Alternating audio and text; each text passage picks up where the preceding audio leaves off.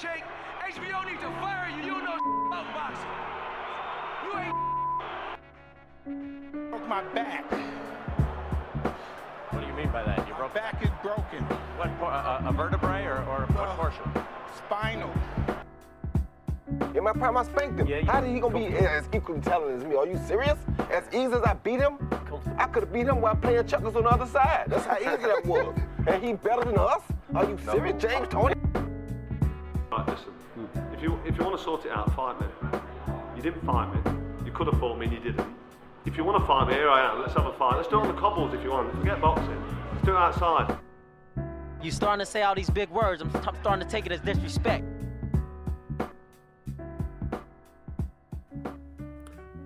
So, another British boxer gets to world level and is revealed to be nowhere near world level. There was a time when this used to surprise me. I've just accepted now that a lot of British guys are neither world level and will probably never get there. And it's worth just reminding people what world level is. World level is the ability to win a world championship and defend it against mandatory and voluntary alike, without losing that belt. I mean, you got to get to at least 5 defenses of a belt before we can call you world level. Because a lot of guys get there, and they get there through politicking and so forth. But when they get there, they get outclassed and exposed. We saw it with Pulev. I think with Callum Smith, we saw it too, to an extent that must have surprised all of us. And it must have surprised all of us because Callum Smith had every advantage going into that fight, and yet spent 12 rounds seemingly oblivious to who he was and what he was capable of. So I happily think back to 2-3 years ago when we had like a dozen world champions, if anyone remembers that halcyon period when we were talking about British boxing being the best in the world and why can't the Americans win world titles, and all these guys. Frampton had a belt. DeGale had a belt. George Groves at that point had a belt. And we were praising British boxing and we were slapping ourselves on the back as if we were doing something right. And then all of a sudden, we're in 2020 and it doesn't seem anyone's capable of getting us back to that point. You might put Billy Joe as an exception, but we still can't say that 100%. So when I sit down and I really break it down and I go, is this something that's been waiting to happen for a long time? And I think it is.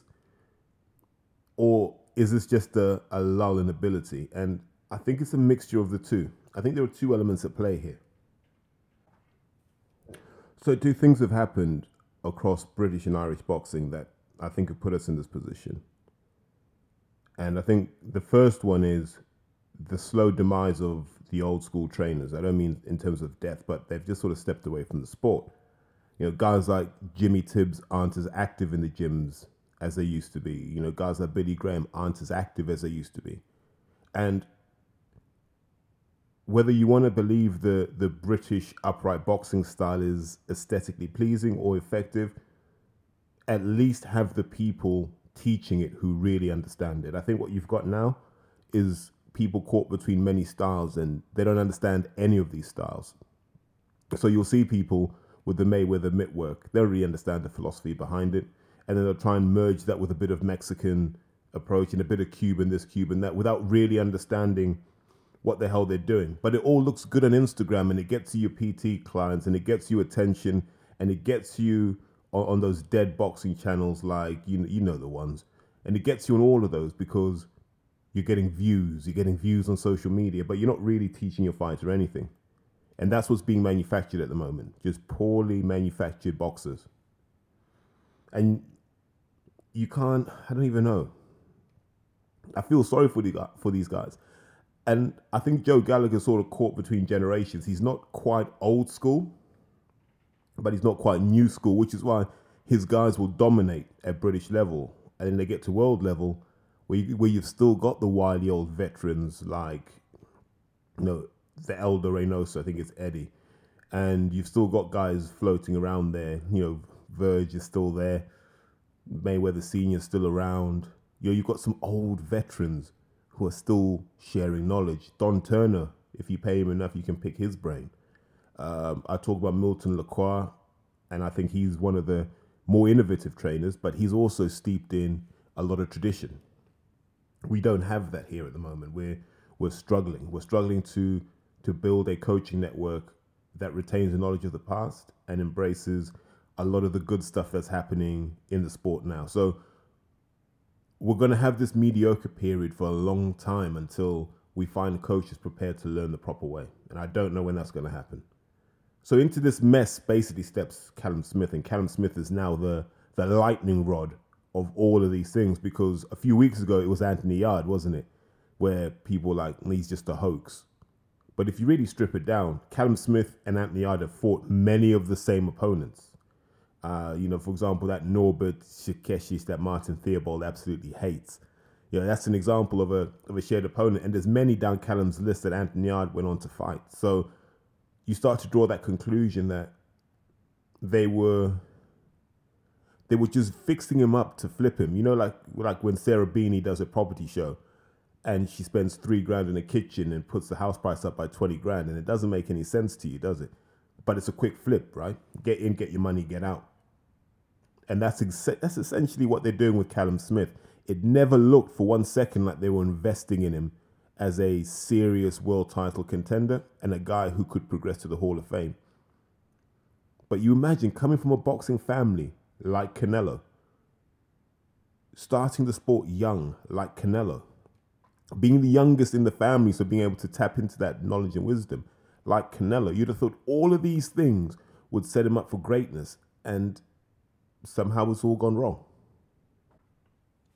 So I watched the fight, and I always believe the end is in the beginning, right? How you start's essentially how you finish. This myth that you grow into a fight, I don't necessarily buy into it. I just don't see it. Your opponent may drop off more than you expect, but you don't grow into a fight. They tend to fall off, and then the gap tends to close. Now, if you go back to that first round, Callum Smith wasn't trying to establish authority with his jab. That worried me from the beginning. When you're a 6'3", 6'4" super mid, you should be using that jab to hurt, to punish, and to intimidate. Watch the haters come out when I say this. You look at someone like Umar Sadiq, he doesn't play around with his jab.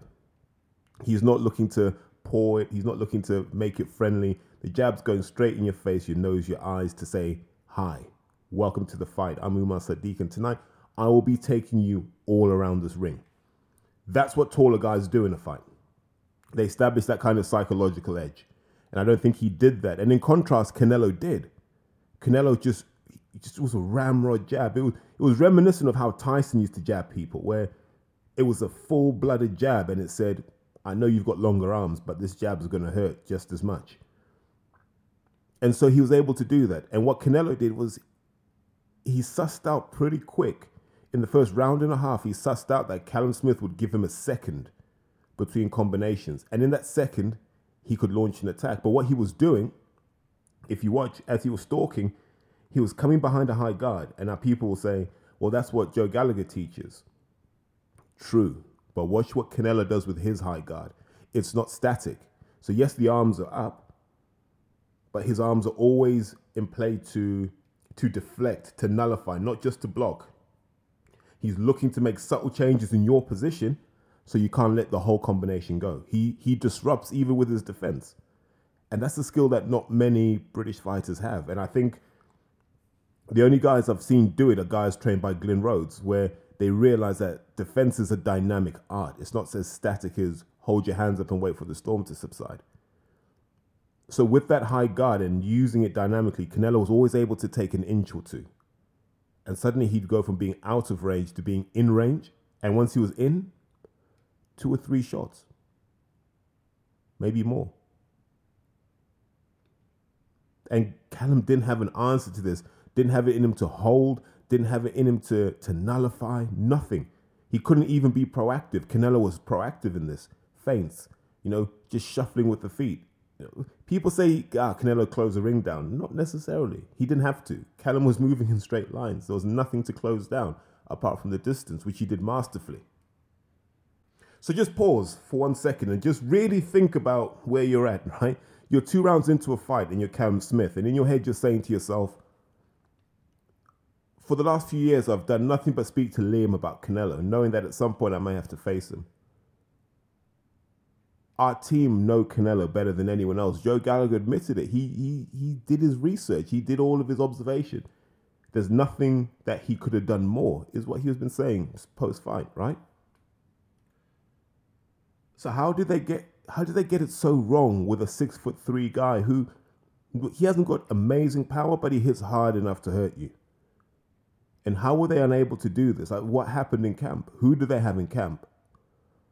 Because they got it horribly, horribly wrong. You know, Callum Smith was looking for the ropes. He had the tight guard, which meant that he wasn't really able to counter the way he'd want to. He wasn't able to take the sting out the shots. And that might be part of the reason why, you know, he had the bicep injury. I don't know. Like, we can only speculate at this point. But Canelo was smart enough to keep hitting the target area: arms, chest, shoulders, ribs, solar plexus, chin, neck, whatever. He was hitting everything. And they were all heavy shots. And so you could see Callum Smith going, I don't think this is going to stop. Because for every 10 moves, effective moves Canelo was making, and an effective move is anything that makes your opponent react. For every 10 effective moves Canelo was making, Smith was making like 4. You can't sustain that level of work rate, because you think about it, you're reacting to Canelo 10 times and he's reacting to you 4 times. That means there's a gap of 6 that Canelo can maximize to punish you. And that's the difference, round after round, that catches up with you. And so you're expecting Joe Gallagher at some point to say, Callum, I think you need to hold the middle of the ring, and you need to hold it behind your jab and maybe a couple of uppercuts. But we might be asking Callum to do something he hasn't really been taught to do. I don't know. You know, it's hard to know what happened in camp, because this is one of those times I didn't have anyone who had worked with them in camp. But it does seem that they hadn't prepared the right way, which is sad, because you'd like to have seen Callum put up a better fight. So you're watching these tactical nuances and you're thinking to yourself, maybe this is just a classic Gallagher, take a bit of a hiding for 6 rounds, hope the other guy tires out, then come back. And that rarely works. Like, it may work against like a Barroso, right? And it may work against guys who are not proven at world level. This is Canelo Alvarez. You tried it with Liam Smith, and that didn't work out too good, did it?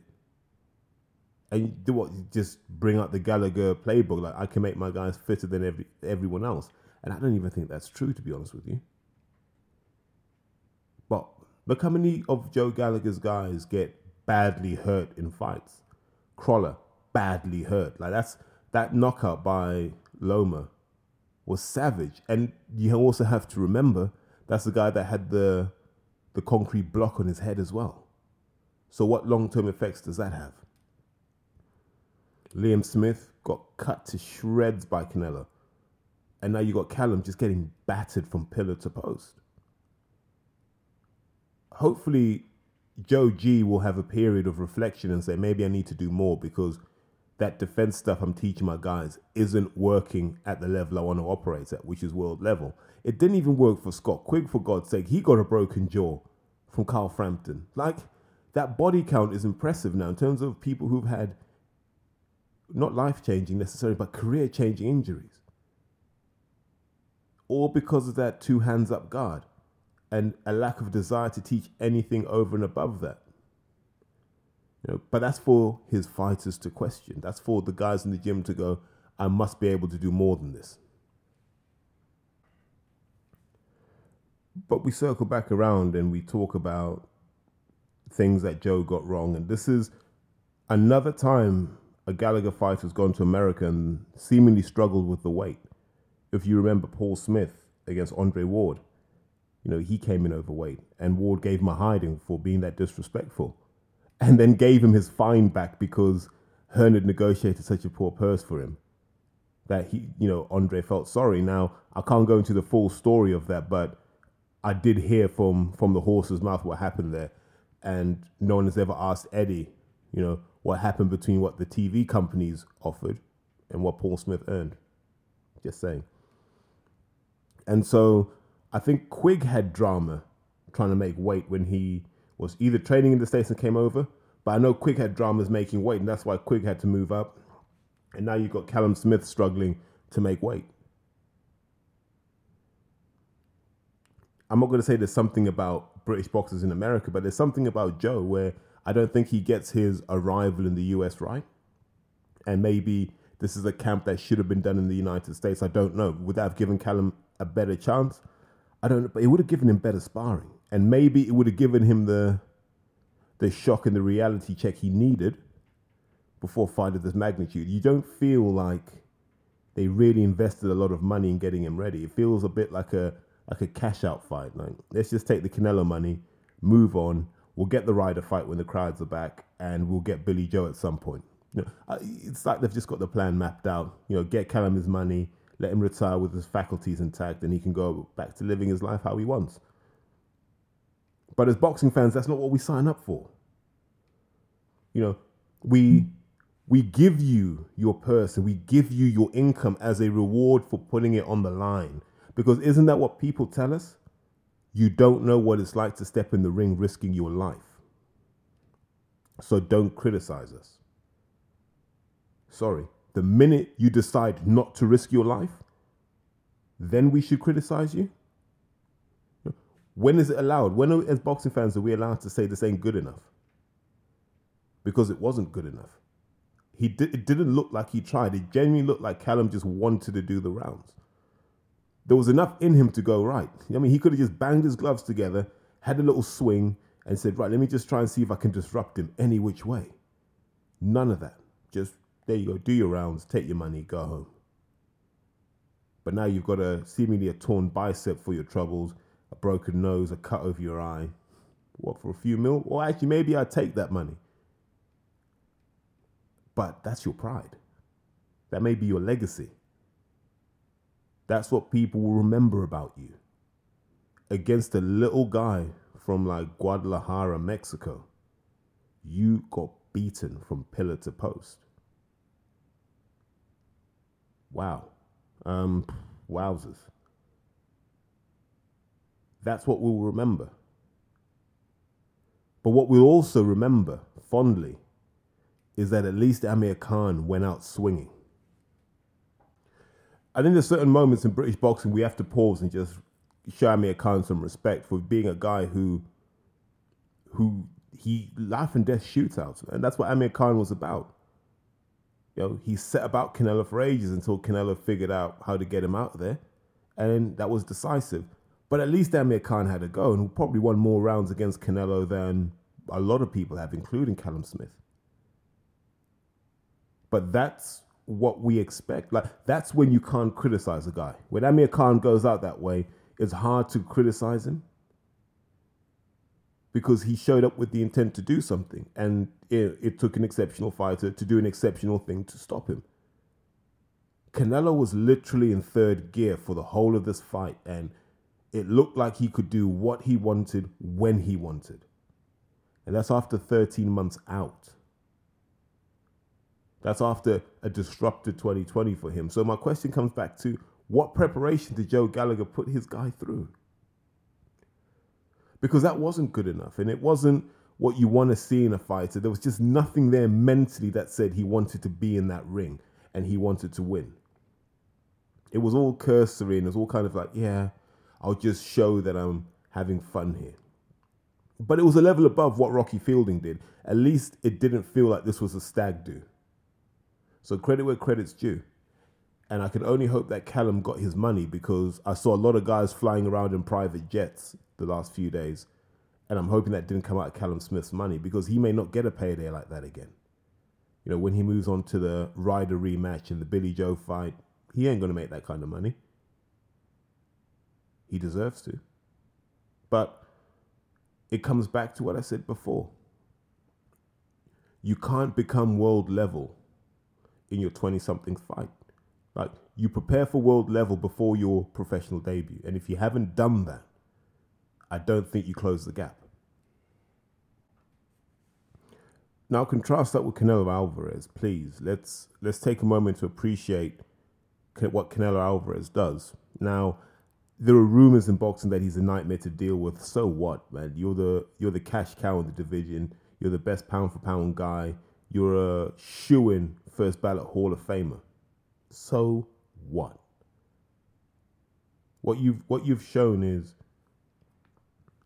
always ready, always working on your skills, rarely out of the gym. You don't let the trappings of wealth and success get to you like Andy Ruiz did. You understand your legacy. You knew the right time to take that first loss was against Mayweather, and you did. And you came back stronger and better for it. You came from a family of boxers who seemingly prepared you for greatness from an early age. And now we're beginning to see that, because it's that perfect balance of, we're going to give him lots of fights so he gets good, but he's not going to take that much punishment that he's going to be slurring his words at the end of this. And that's what I love about Canelo. Canelo will get 50-something fights in and still look and feel fresh, because he's been around people who understand boxing and who care enough about the family, not just Canelo, about the family, to put his well-being, his health, and his happiness front and center of everything they do. And just for a sense of perspective, these two men were born in the same year, separated by 3 months at the most.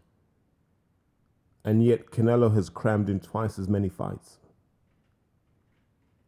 And if you look at the last 5 years, there's no filler. Like, Canelo's CV is stacked.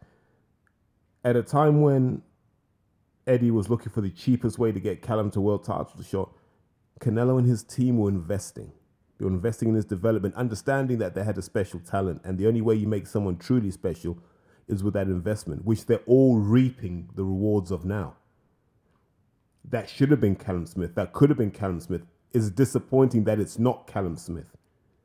27 fights in, and we look at Callum Smith and go, you lost against Canelo. You beat a one-armed George Groves, and then we kind of scratch around and go, your next best fight's either Hassan N'Dam, who's really a blown-up middleweight, or Rocky Fielding, who we've never known really how good he is. That's not world-class. Like, that's just not good enough. That's not how you develop a fighter. And then you look at that in contrast to Canelo and that development Canelo's had. The guys he's been in the ring with, which you saw in this fight. And what you saw, and I really love this, is Canelo demonstrated. He highlighted the most important thing in all aspects of sport. Forget boxing for a second. All aspects of sport. If you set the pace, you will break your opponent eventually if they can't better that. Cycling. You see it in the Tour de France when the guy just breaks in the mountains and he says to the peloton, can you close me down? And a lot of times they go, nah, he's too far, he's too fast, his watts per kilo is too insane, we're going to leave this. And so they call it breaking the field. It's the same in football. Look at what Liverpool do. They break so fast that a defence doesn't have time to reset and get its structure and get comfortable. And in that confusion, they score goals. They just flood the box. When the ball comes in, it's normally a Liverpool player on the end of it because they're used to working at that pace. Bielsa's trying something similar at Leeds. It's the pace and the intensity. It's the same in rugby. When you look at teams like Leinster or Saracens, that pace and intensity is what breaks teams. And it's the same in boxing. Pacquiao made a career of it, as did Mayweather in a different way, though. But they force this pace that makes you fight in a way that you haven't prepared for in your training camp. And Canelo did that. Constantly shutting that distance down, making Callum Smith think defensively, making him think retreat. More often than he'd ever wanted to, more often than Groves made him, more often than Hassan N'Dam made him, more often than Rocky Fielding made him. Do you know what I mean? More often than John Ryder made him. And it was that pace and intensity, which Ryder kind of alluded to in their fight. But it was that pace and intensity that Callum couldn't live with. And what happens at that point, not necessarily that you become scared, but you don't trust everything you've been taught because it's not working. And it can't work because you didn't train at this pace. You didn't prepare properly. That's what went wrong. When Canelo showed up and said, I think this fight's about the pace of the fight and the geography of the fight. And what do I mean by geography? Canelo controlled where the exchanges happened. Right? He was clever enough to go, as soon as Callum's against the ropes and he takes that second to put his arms up by his ears, that's when I come in. And I just make sure that I keep him thinking about the sides and I just come up the middle. And I work him. And I work that body because I know he's got a long torso. I'm going to work that body. All these small details that clearly Gallagher's team hadn't thought of. And there you have it. That's what makes someone world level. The small details. And the understanding that it's pace above everything else. Khabib showed that against McGregor. That pace. The fact that you're breathing when I want you to breathe. You're working when I want you to work. You're not resting unless I tell you you can rest. I control everything you do in that fight. And that's what Canelo did for 12 rounds. That's what greatness is. Greatness is really about control and dominance, and you saw both of those things on Saturday night. And like I said, remember, both men are 30 years old. So what has Callum Smith been doing with his 30 years in a boxing family that Canelo hasn't been doing, or maybe Canelo did more of in his 30 years on this planet in a boxing family? So we come back to this question of, if they're 30 years old, you know, and, you know, Canelo's fought twice as much, and maybe Callum should be fresher, where have the wheels fallen off so much? Tom Little, he was on Instagram, wasn't he? And Tom Little was talking about it wasn't fair that Callum Smith had 4 or 5 weeks to prepare. But from what I understand, the initial discussions with Canelo started in September. And you knew realistically you were one of 3 options that Canelo had. And it was either you, Caleb Plant, or Billy Joe Saunders. Billy ruled himself out because he said, I need more time to prepare. But you've had since September to be in shape. Right? Because Hearn said you were fighting this year and he said you were fighting in December. This has been known for a while. So you could have easily prepared for Canelo. And if it wasn't Canelo, it might have been John Ryder because they were looking for a fight for him. So there isn't really that much difference. You should have been in shape and you should have been ready. This idea that maybe he got injured because he only had 4 or 5 weeks to prepare. Nah, I'm not buying that, sorry. That's just British boxing trying to circle the wagons and protect themselves. The reality is he's had plenty of time to prepare. You're a professional athlete. You're supposed to be ready to fight. You're a prize fighter. You're supposed to be ready to fight at any notice. Hearn has been adamant in this.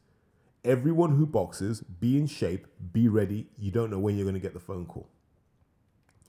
Seemingly other people are able to do it, so I don't think that's an excuse.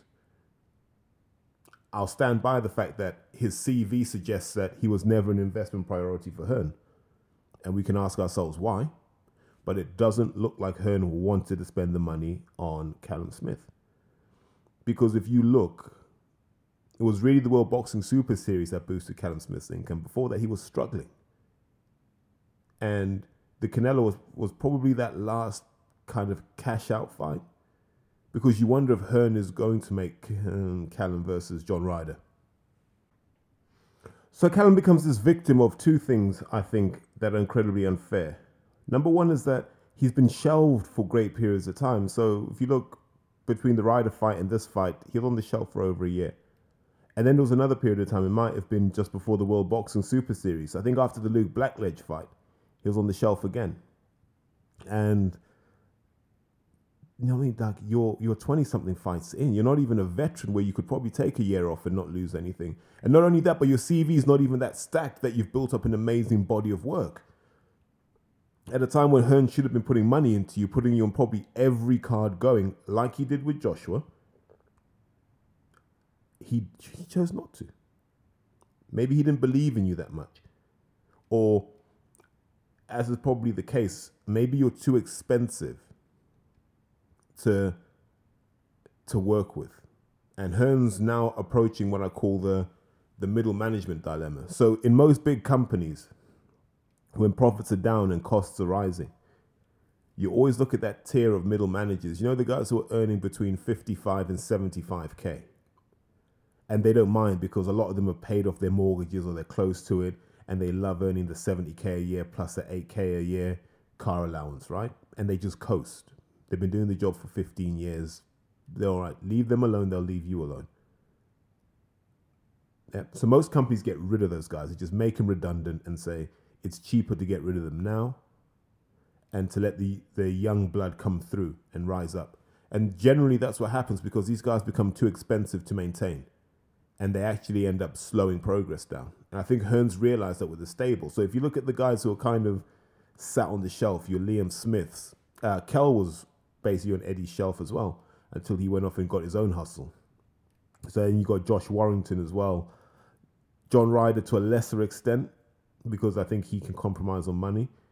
But you can work these guys out. The guys who are, they're not quite pay-per-view as standalone fighters, but they're also not guys you can pay 30 grand a fight to.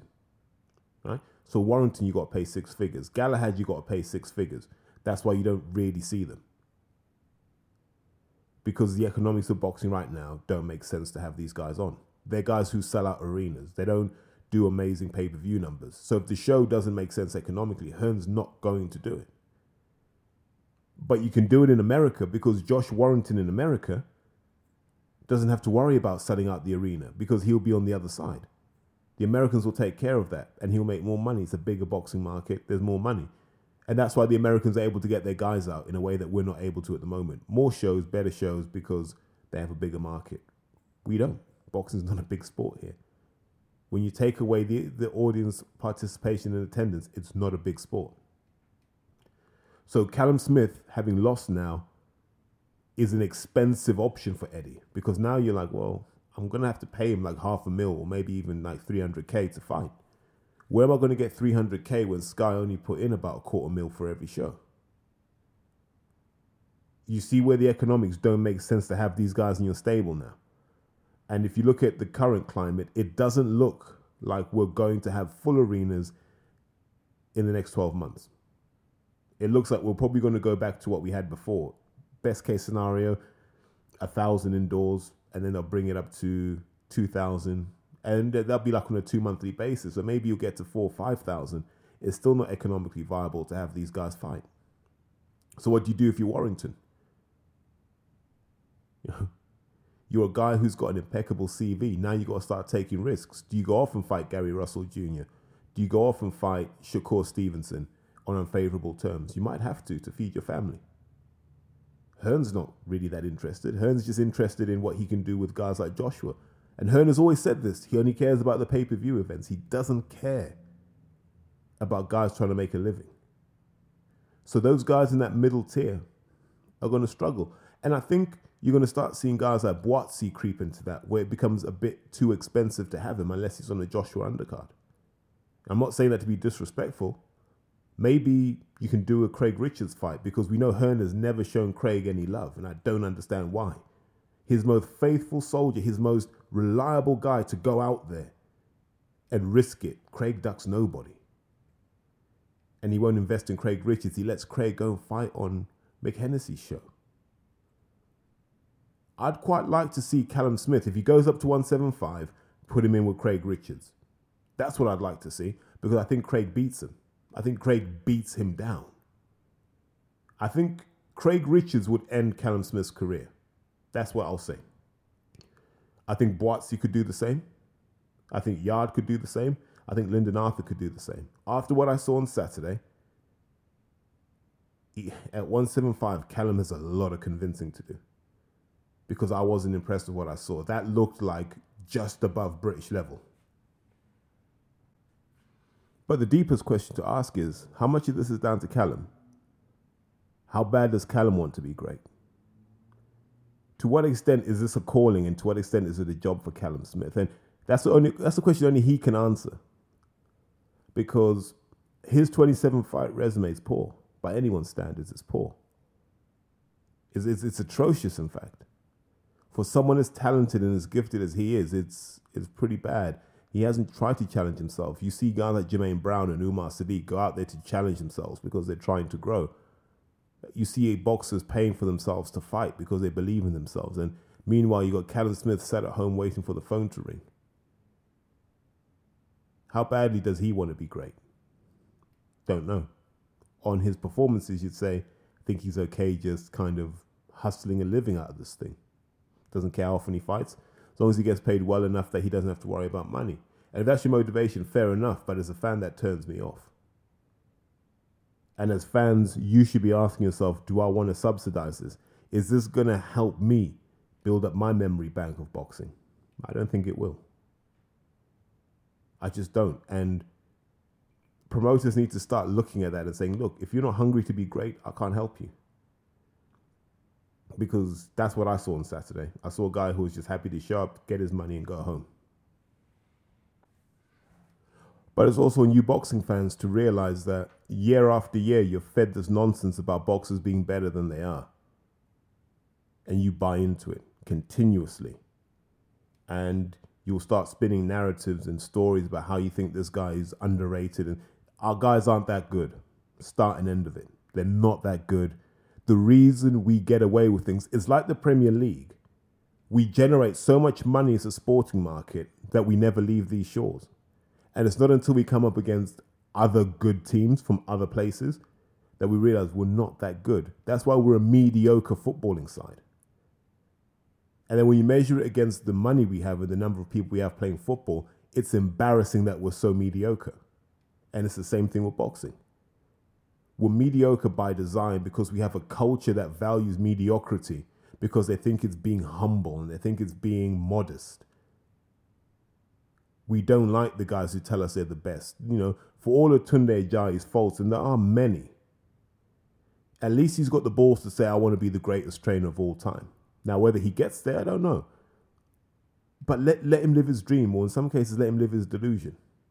But we don't like that in this country. We like people to be mediocre because then they're plucky. They're the plucky underdog.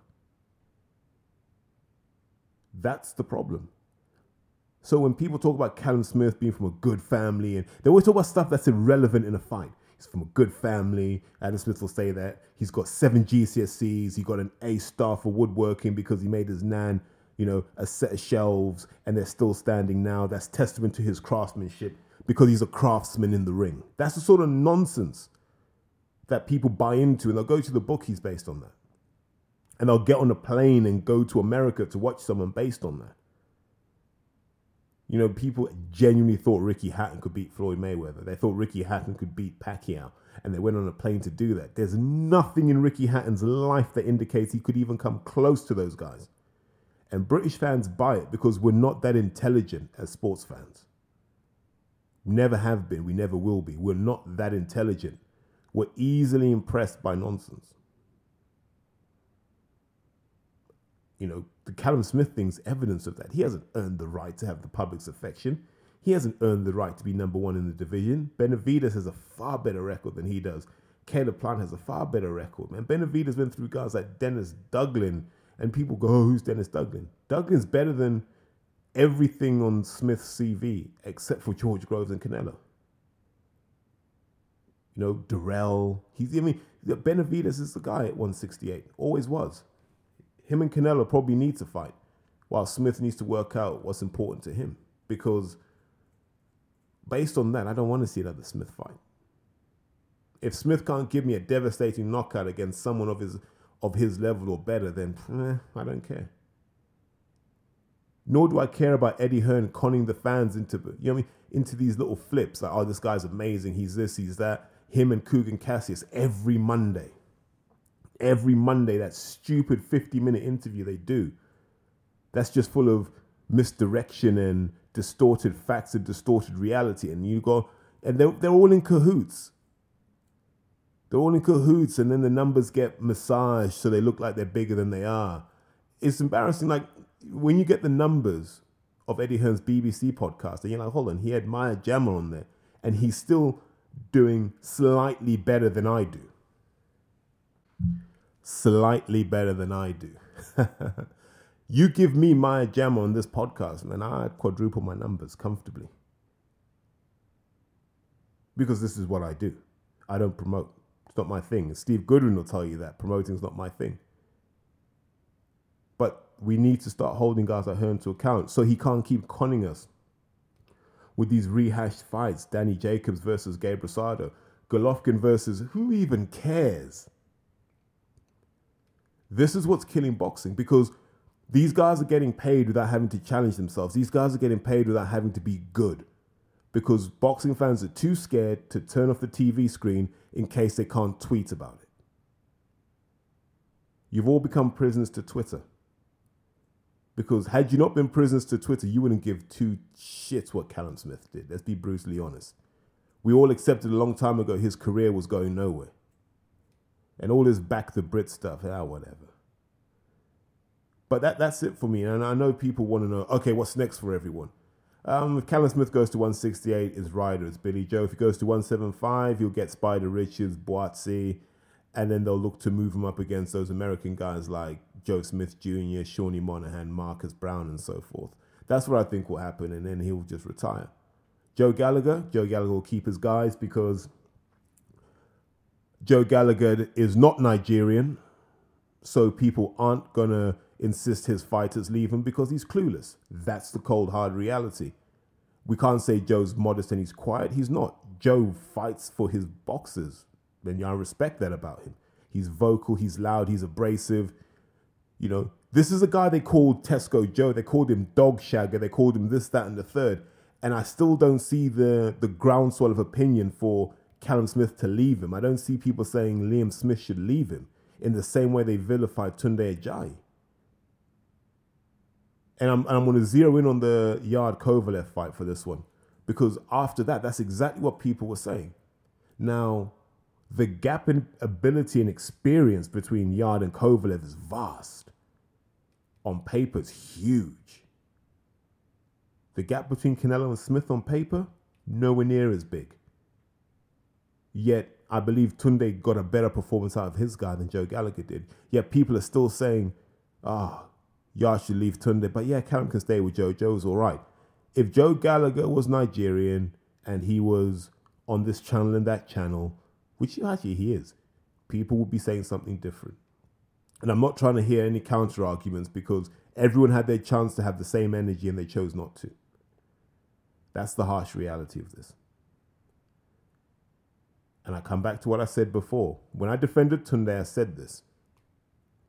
It's never just as easy as leaving a trainer, particularly when you started the journey with that person. When they're embedded in your family and they are part of who your family identity is, and they are part of your formative years, you don't get rid of them.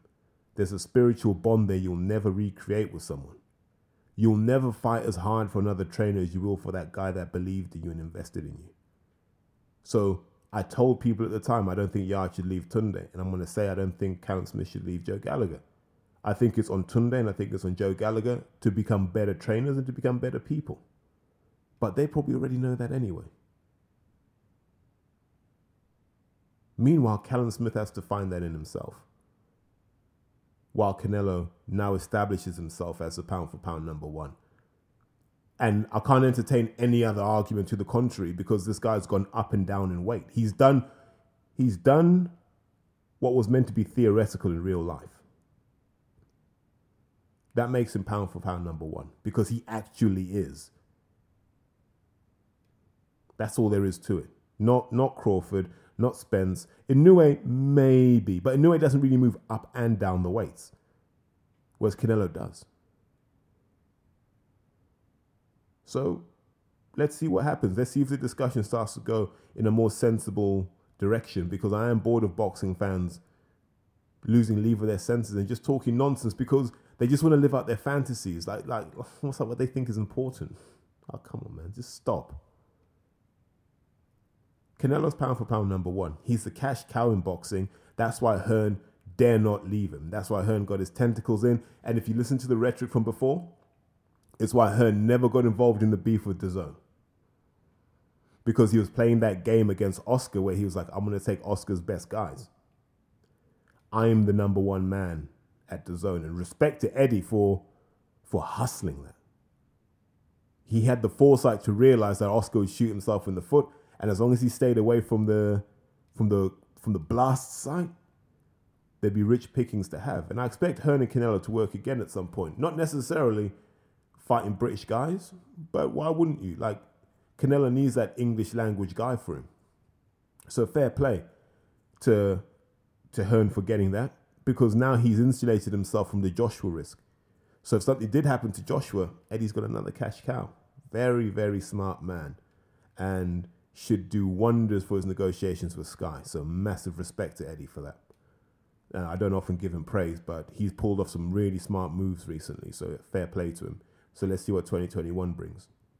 Like I said, shoot off. I don't know how many more there'll be between now and the end of the year. So bear with me. There might be more, there might not be. But, you know, we'll keep doing this, man. We've had a fantastic 2020. There's no question about that. So if there are a few more to squeeze out, we'll see what happens. Take care, guys. And hopefully for the guys in Tier 4, you get to see your families. And guys in all the other tiers, I also pray you get to see your families. And hopefully no one is spending Christmas on their own, because this isn't the time to spend Christmas on your own. And I'm not going to be a guy to encourage civil disobedience. So all I can say is, as individuals, you know what the right thing to do is, and you will do what you think is right. And I hope everyone finds a place to be happy and surrounded by loved ones over Christmas. I genuinely mean that, guys. Take care.